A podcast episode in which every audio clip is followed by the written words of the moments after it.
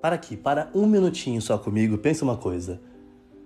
Por que, que você não está fazendo nada ou fazendo pouco para aquilo que você realmente deseja e tem feito tanto por outras pessoas, pelo sonho de outras pessoas? Ninguém vai fazer tanto pelo teu sonho quanto você mesmo. É importante que você se lembre de que nem sempre pensar em si em primeiro lugar é egoísmo. Também existe o amor próprio, também existe aquela necessidade de se colocar como prioridade na sua vida.